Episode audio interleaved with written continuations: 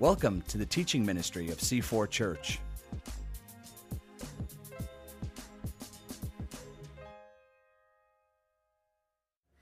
Oh, well, good morning, C4 family. Oh, killing me. Good morning, C4 family. There we go. Happy Thanksgiving to all of you. And we want to say happy Thanksgiving to everyone watching online today. For the American audience that is deeply, deeply distressed, no, we don't have it wrong. We have it right. You have it wrong.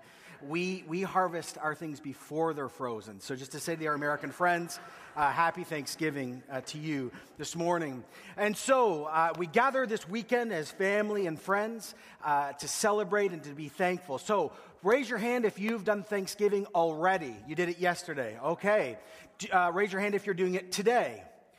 Uh, doing it tomorrow. All right. Turkey, raise your hands. Ham. Goose. No, whoa, goose. Old school. Okay. Very interesting. Yeah, this is a weekend that we gather as a nation, and obviously our American friends will do it in a month or so, where we, we stop and, and we gather, uh, hopefully with family and friends, and we're thankful.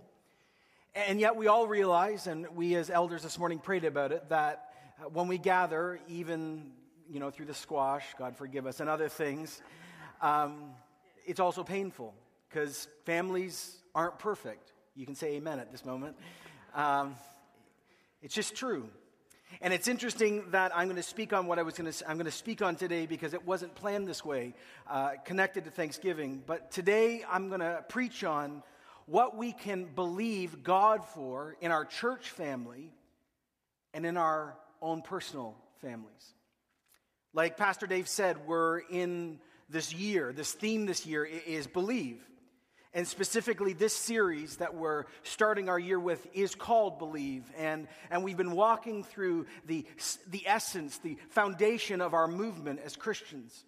Week one, we talked about how we believe in, in God, and we walked through that extensively. Last week, we, we actually walked through that we believe in the good news that by Jesus and his life and his death and his resurrection, He's taken our deserved wrath. He's canceled our sin. He's overcome death. He's broken the devil's positional hold on us. And he's promised us eternal life. Anyone thankful for that this week? I sure am. Yet last week I was not able to preach or speak to the next step. I was not able to talk about the so what. That is, after you've believed, after you've come into relationship with Jesus, after you've moved from knowing about God or believing about some God out there to actually knowing God through Jesus, then the next question is this What do we believe is next? What does living in the life we live in now look like as we wait for the promise of not yet called eternal life? As we hope for things in our family and as we hope for things in this church, the question is can we sum it, sum it up? And the answer is yes. We can sum it up in one little uncomfortable yet blessed word Lordship. Lordship. Think back to last week. I mentioned it was 81 days to Christmas, and some of you booed me. And then I got Facebook saying I was wrong. It was 87 days. So fine, it's 81 today, just so you got it. And I used this verse that the angels declared over the shepherds. Today in the town of David, a Savior has been born to you. He is Messiah, the Lord. Now, catch this. This is so significant. You see, you can't meet Jesus just as Savior. You have to meet him as Savior, Messiah, and Lord. He's a three for one special, not one. To encounter the living God truly, you have to say, yes, He's our Savior. Yes, we're thankful. And, and, yes, He's Messiah, but He also is Lord, not only of the universe, but of us. But here's the key thing you would never give yourself willingly or fully to be a slave to someone else, because Lordship means He's master and we're slave. You would never do that unless you first had encountered His saving love and His character. If you've truly encountered the Jesus of Scripture, you willingly will give yourself as a slave. You will willingly embrace Lordship because you have experienced His love. If you have not experienced His love, you will join a rebellion against Him because you will want no one to own you. But if you've met Him, you want Him to lead you. That is why the Christmas story is so profound. It is the hope for your family. It is the hope for this church. It is the hope for our world. Because when people encounter the living Jesus, they experience his love. They find out he is Messiah. His character is unparalleled with anyone else. And we cry out, Yes, you can be my Lord. And yet, it's a struggle. Yes, we believe not only in the existence of God as Christians, but a revealed and personal God. Yes, we believe in the good news that God invites us back into relationship with Him through His risen Son, Jesus. But then the next step has to be that we declare and that we say we must willingly cry out that we believe in the Lordship of Jesus in our lives. Not some abstract idea, not some doctrine we read about in some textbook. No, we as Christians believe in the reign and rule of God in our personal lives, which is the evidence that we have embraced the good news. What did Jesus promise when we accept Him as Savior and Lord? A life of rules? A life of duty? A life of boring drudgery? No. When Jesus showed up and he was walking around 2,000 years ago, this is what he declared, not about eternal life, but life in the now if you embrace him. He rightly declared in John 10:10, 10, 10, this is what will the devil will do and this is what I will do. He says the thief comes to steal and kill and destroy. But I have come that they may have life and life in the full. I will give you a different life, a life of hope and purpose and difference. But don't miss this this morning on this Thanksgiving. This full life, you may read it in your translation, abundant life, is connected to lordship. Jesus is the leader, Jesus is king. Jesus is in charge. Jesus is master. And we must be willing slaves to him. That is where joy and this full life is found. What did Jesus say? I preached this last year. Matthew 11 29. Jesus invites us this way Take my yoke upon you, learn from me. I'm gentle. I'm, I'm humble in heart. You will find rest for your souls. My yoke is easy. My burden is light. We joked last year that we're a bunch of urbanites and we have no clue what a yoke is. We think about eggs. No. A yoke is what you put over animals to direct them as they plow a field.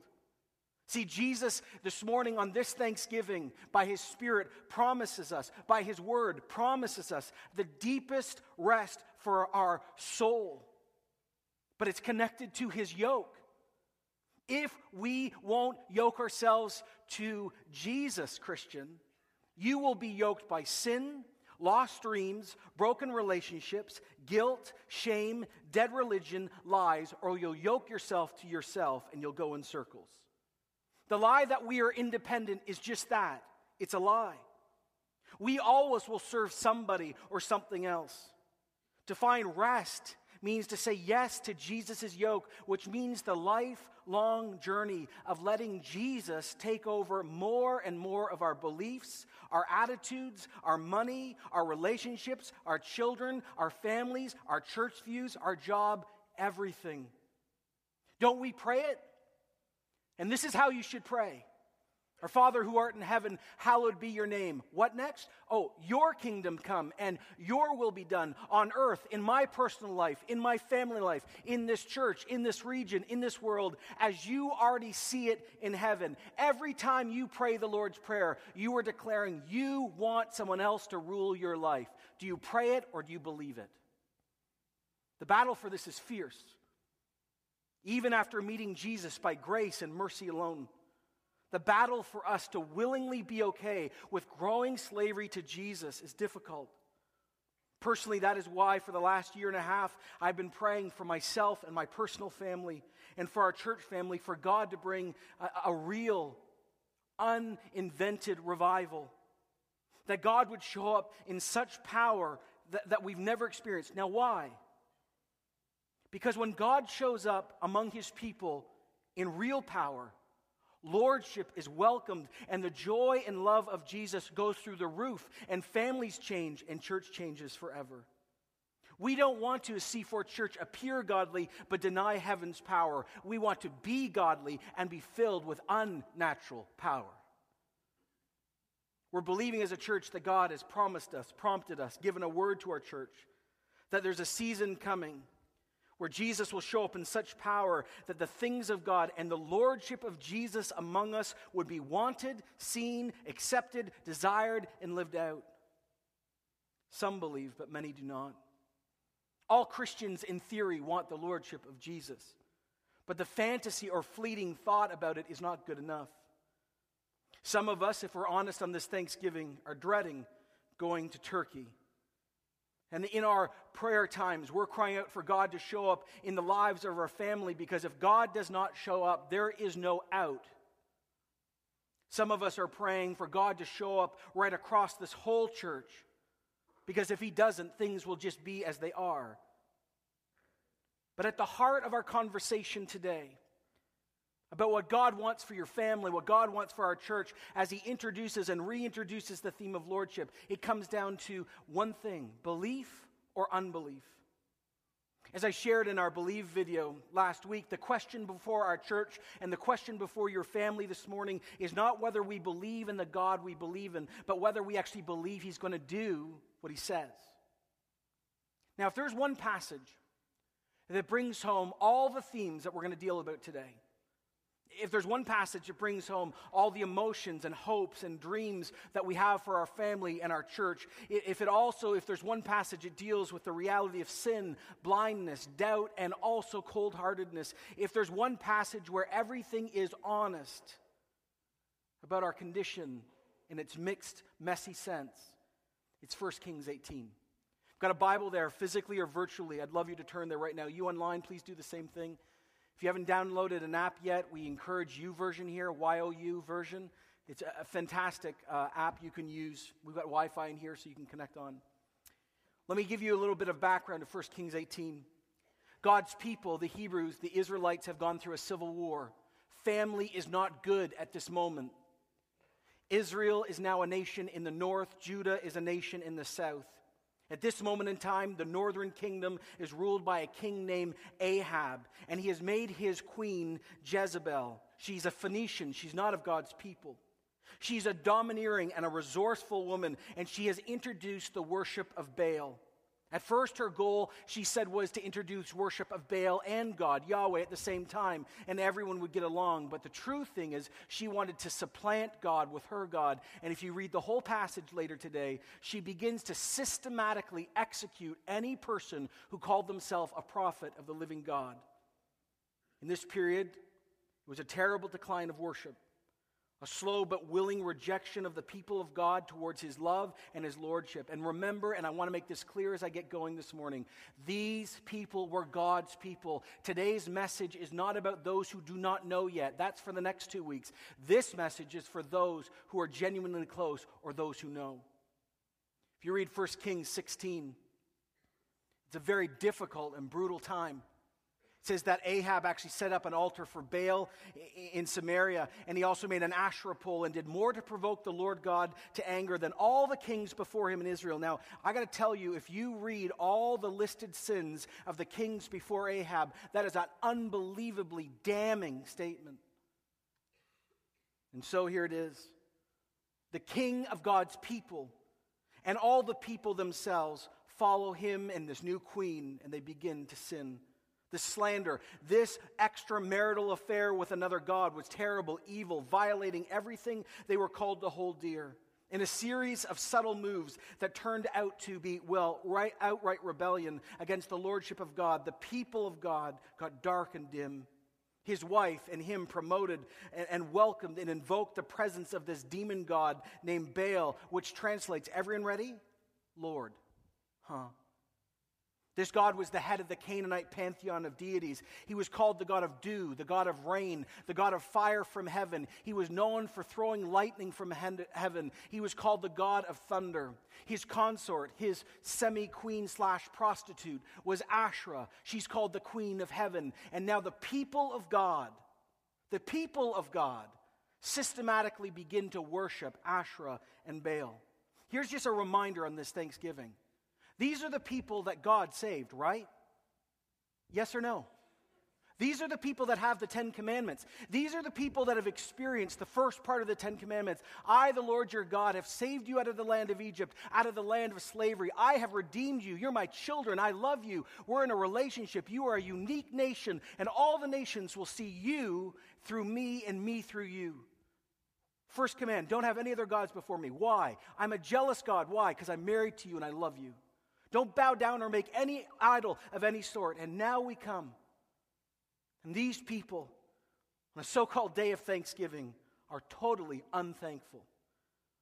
They thought that they could aid the power of nature by practicing magic, sympathetic magic. Sexuality was very significant in this cult. Orgies were done in religious centers. There was this thing called the fertility of the hills, where you would go, especially as men, to sleep with religious prostitutes on all the top hills in Israel at this moment, because you thought through the act of religious sex you could secure your crops for the year.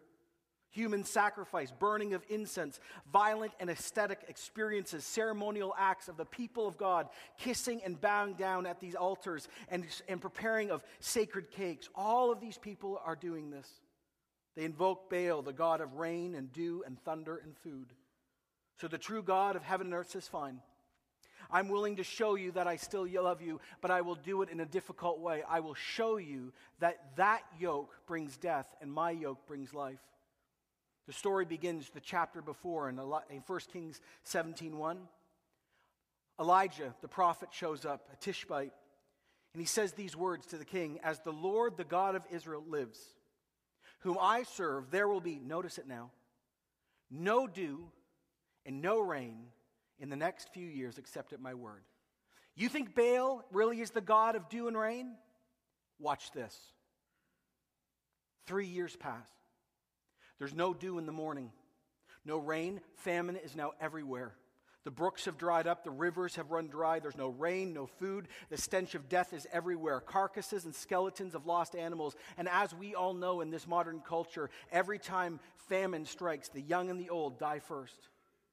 But despite three years of this, the people of God will not return to the love of God or his lordship. Now to 18, verse 1. After a long time, in the third year, the word came back from the Lord to Elijah Go and present yourself to Ahab, and I will send rain on the land. Now, just stop as we get going. Is that a promise, yes or no? I will send rain, he says. So Elijah went and presented himself to Ahab, and the famine was severe throughout Samaria. Verse 17 When Ahab saw Elijah, he said to them, Is that you? You troubler of Israel?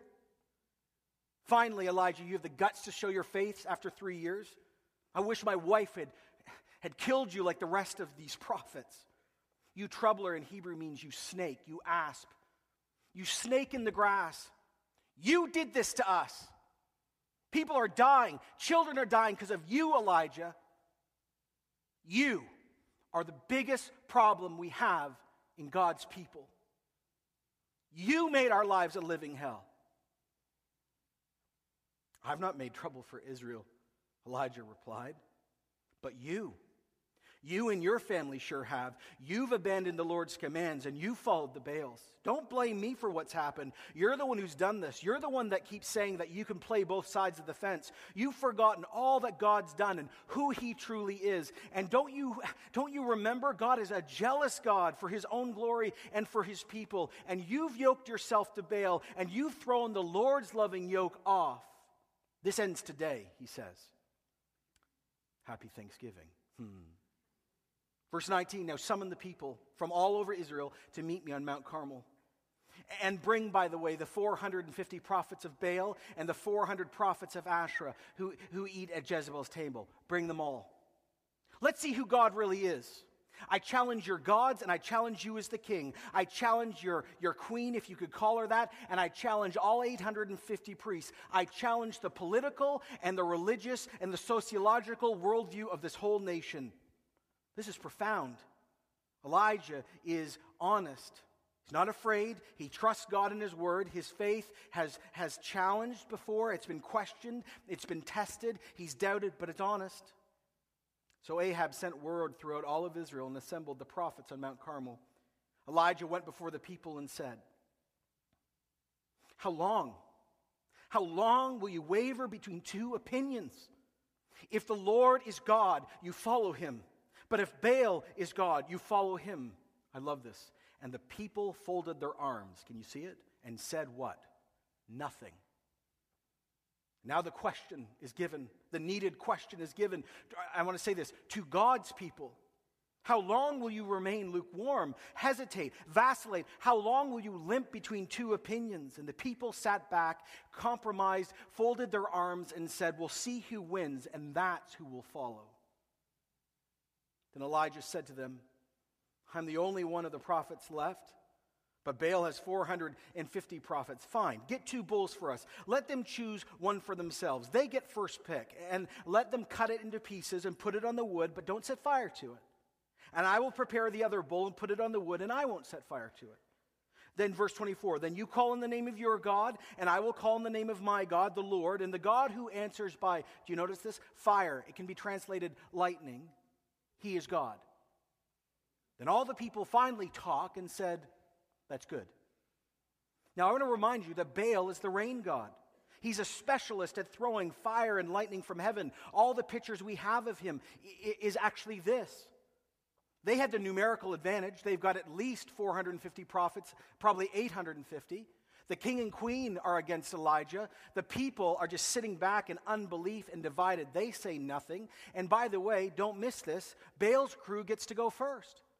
So if actually fire falls from heaven, then Elijah doesn't even get a chance. God doesn't even get a chance, and he's going to be killed. This is like doubling down in Vegas with your life. So they took the bull. The bull given to them, they prepared it as they did.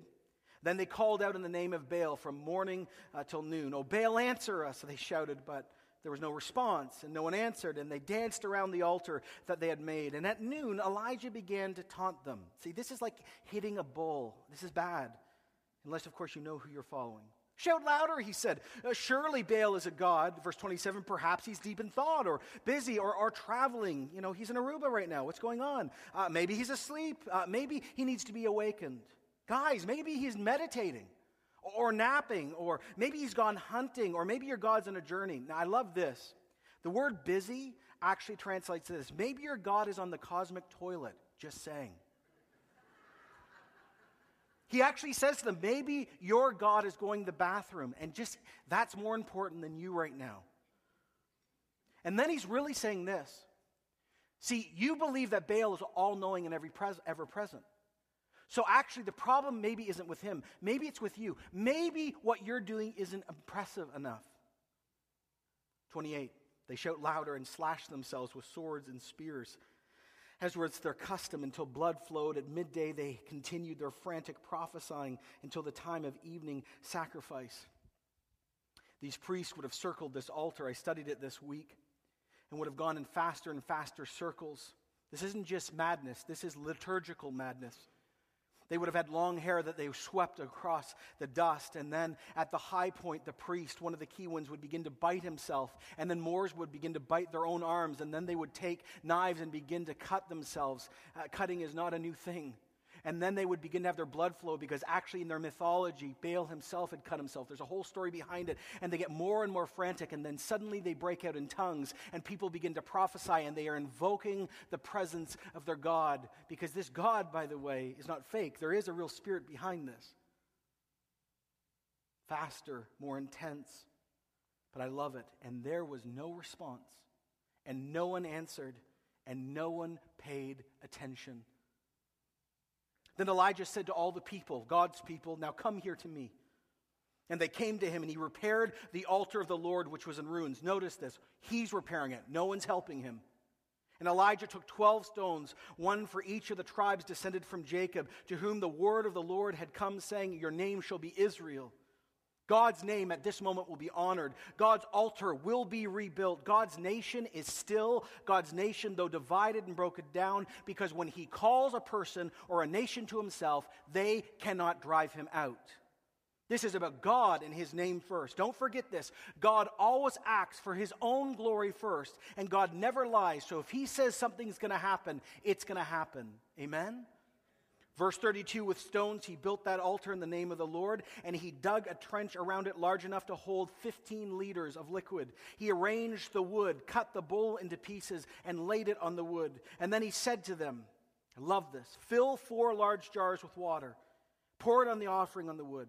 Do it again, he said, and they did it again. Do it a third time, he said, and they did it a third time. And the water ran down. There was so much of it on the altar, it even filled the trench. I want this to be impossible. I don't want there to be any doubt in anyone's mind God has acted, not me.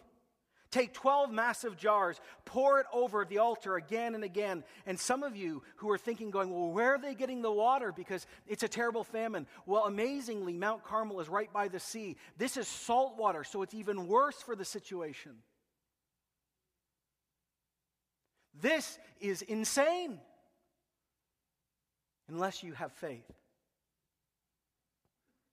The time of evening sacrifice, the prophet Elijah stepped forward and he prayed.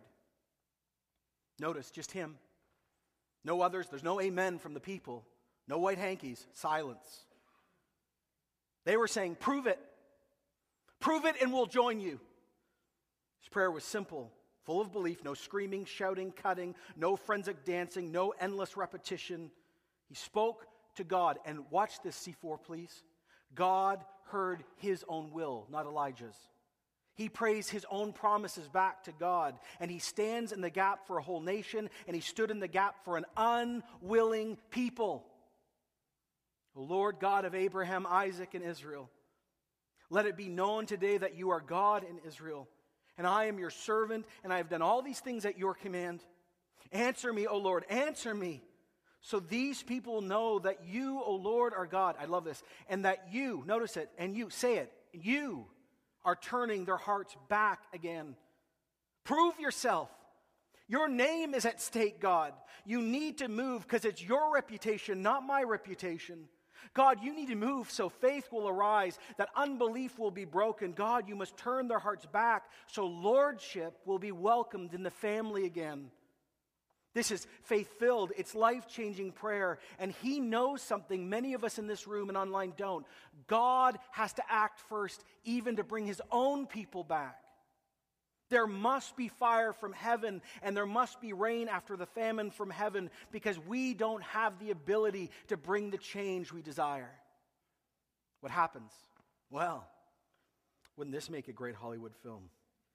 The fire of the Lord fell and burned up the sacrifice, the wood, the stones, the soil, licked up the water in the trench. And when all the people saw this, woo, they fell prostrate and cried, The Lord, He is God, the Lord, He is God. And it was done. God moved and the people were revived. That is, they came back with their whole heart and they worshiped. God's people welcomed His Lordship for a season again because His presence became palpable again. Let me say that again. God's people welcomed his lordship again because his presence became palpable again. Elijah commanded them, the whole nation, seize the prophets of Baal. Don't let any of them get away. And they seized them, and Elijah had them brought down to the Kishon Valley, and they slaughtered them there. Happy Thanksgiving. We read this, and we're, we're, we're so offended. What do you mean they murdered? No, no. No, no. These people knew who God was and they rejected him. If someone came to you today and said, We've discovered cancer, and, and we've actually discovered some tissue around the cancer is infected, if we operate today, we can get it all and you'll live. You would not say to the doctor, Well, maybe a minor surgery. You would not say, Well, I'm not, no, you'd say, I want life. Elijah understood that Baal and Asherah had to die among his people. And the people that were promoting an anti God movement had to die. Am I saying that? No, no, no, no. But understand this is all or nothing. But have you noticed? God's shown up. The people's hearts are turned, but there's still no rain. There's no rain yet. The land is still parched and dying. What happens next? The rain came after Elijah prayed seven more times. He cried out. It's what intercessors called he travailed. He was desperate for God's move upon the whole land, which would bring life. Why? Because the rain was promised. Verse 42 Elijah went back up to Mount Carmel, bent his knees to the ground. I love this. And put his face between his knees. And he said to his servant, Go look at the sea. And he went and looked. There's nothing there. He did this seven times. And finally, the seventh time, the servant reported, There is a cloud as small as a man's hand rising in the sea. Now, he could have said, Is that it? No, no, he understood Verse 45 And then the sky grew black with clouds, the wind rose, and the heavy rain came, and fire turned the people back. There was rain on the land again. There was rejoicing. The people were saved. Lordship was rebuilt, and the land produced because God, not Baal, had proven himself. We believe as Christians in a, in a loving personal God. We believe that God, through Jesus, sets us free from all that we're in bondage to. And we believe that living under his love and lordship is the best thing because he is trustworthy, he is love, and he wants us to be free. And yet, I need to end this message this way. And this is when I need everyone to really take notice. What are you believing for your family in this church when it comes to the lordship of Jesus? The answer has to be only one thing fire from heaven and rain. I give you this challenge this morning as the senior pastor of this church and a fellow journeyer. And I give you also this commission. The image of an altar being broken down is true of many of our families and large parts of our church. Why? It's not just because of life, it's because of the rejection of the Lordship of Jesus. And the question I ask you on this Thanksgiving is Are you desperate enough for this to change? Well, how does this happen? Well, here's the challenge. For us to have an authentic conversation about a new move of God among us, we have to have the courage, we who know God have to have the courage to go back to God, whom we love and trust supposedly, and say, Am I the one worshiping Baal? Is it me? The heart is deceitful above all things, and you may be kissing the mouth of Baal or laying down in front of Asherah, and you don't even know it. If you want to see a new thing in your family, you start with you. If you want to see a new thing in your church, I start with me as the leader of this church. You see, here's the heart of this idolatry is yoking ourselves to other things that bring death. Idolatry is expressed in three ways in a local church. The first one is religious idolatry. Some of you come to church week after week. You may be in a connect group, but you still pair yourself with other religious worldviews. You tie your Christianity into Buddhism or Hinduism or parts of Islam or Sufism. Some of you are still involved in your New Age garbage. You can't worship Jesus and do psychic garbage. You can't.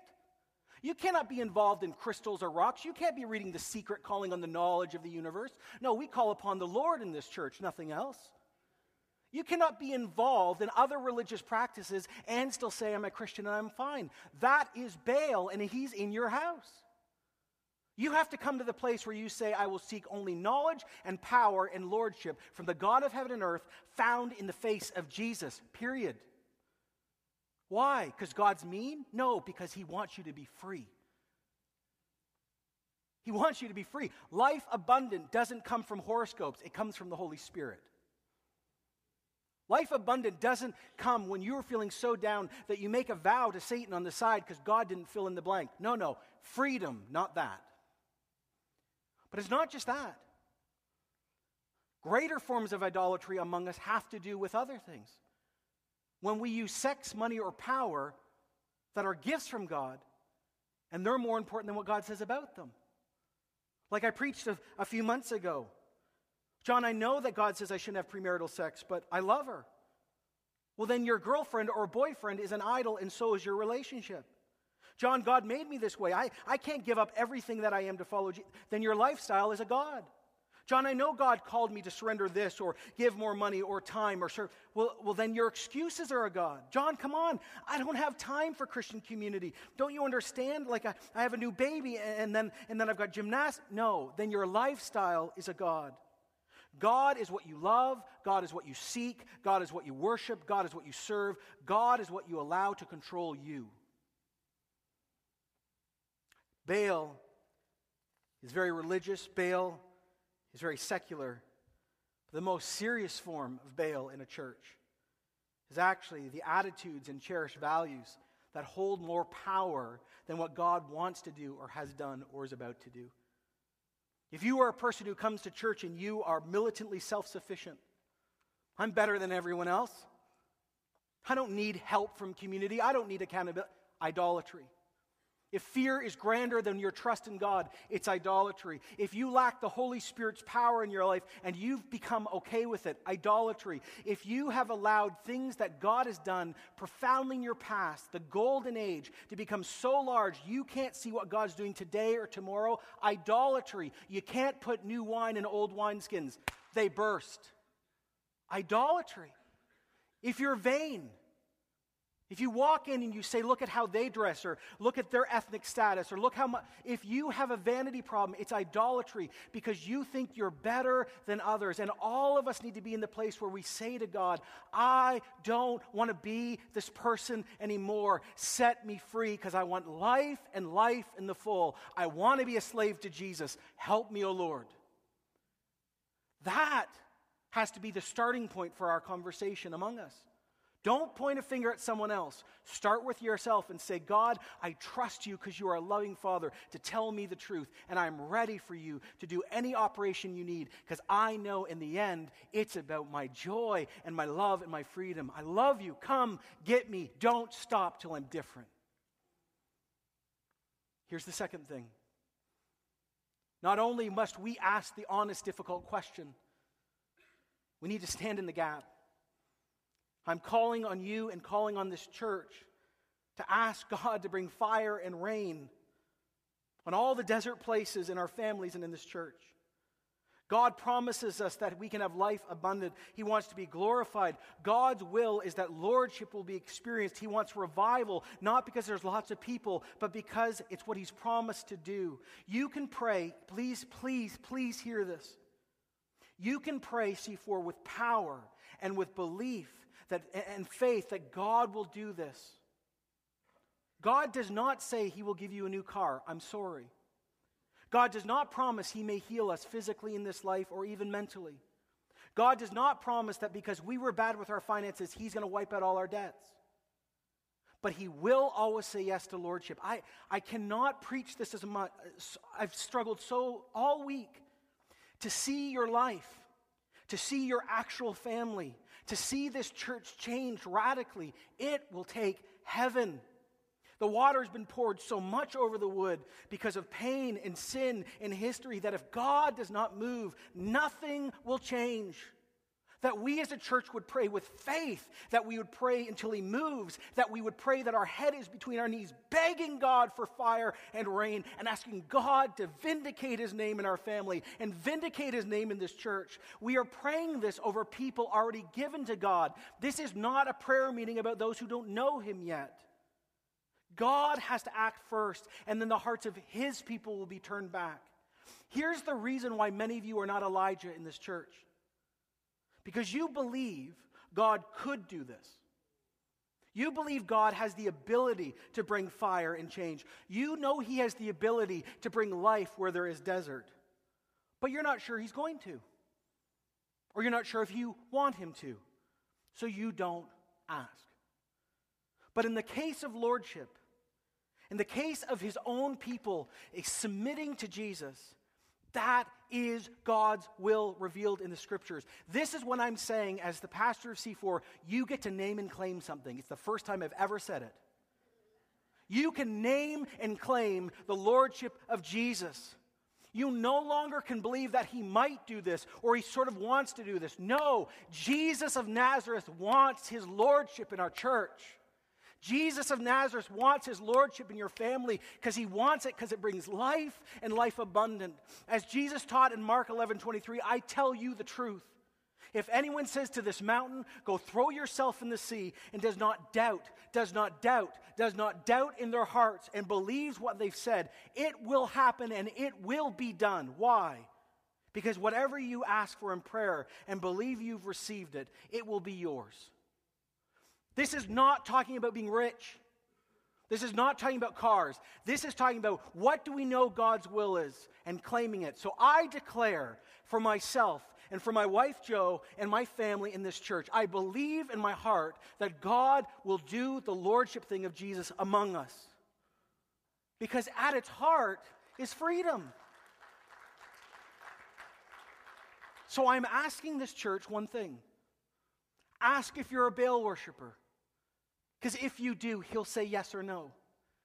And then lovingly, he'll turn your heart back. And then say, Oh Lord, make me Elijah. Help me to pray in a way I have never prayed for those who are Christians in my family and for my church because I want to see something that's beyond smoke and lights and the usual. I want to see God show up and I want people to be in awe, not of C4, not of John, not of the elders, not of the programs. I want to see people in awe of God found in Jesus through the Holy Spirit. I want there to be known that there's a God in C4. I want Durham to know in GTA there is really a God you can know. This has begun in our church a little bit. And so, Lord, help our technology at this moment to work. We filmed a family in our church, a normal family, one of us. Lots of trouble, lots of honesty. Things aren't perfect now. Things are just sort of normally dysfunctional now. but I want you to watch this because this is a story of a mom and dad who begged God for Jesus' lordship. And it happened. Watch this as we end our service.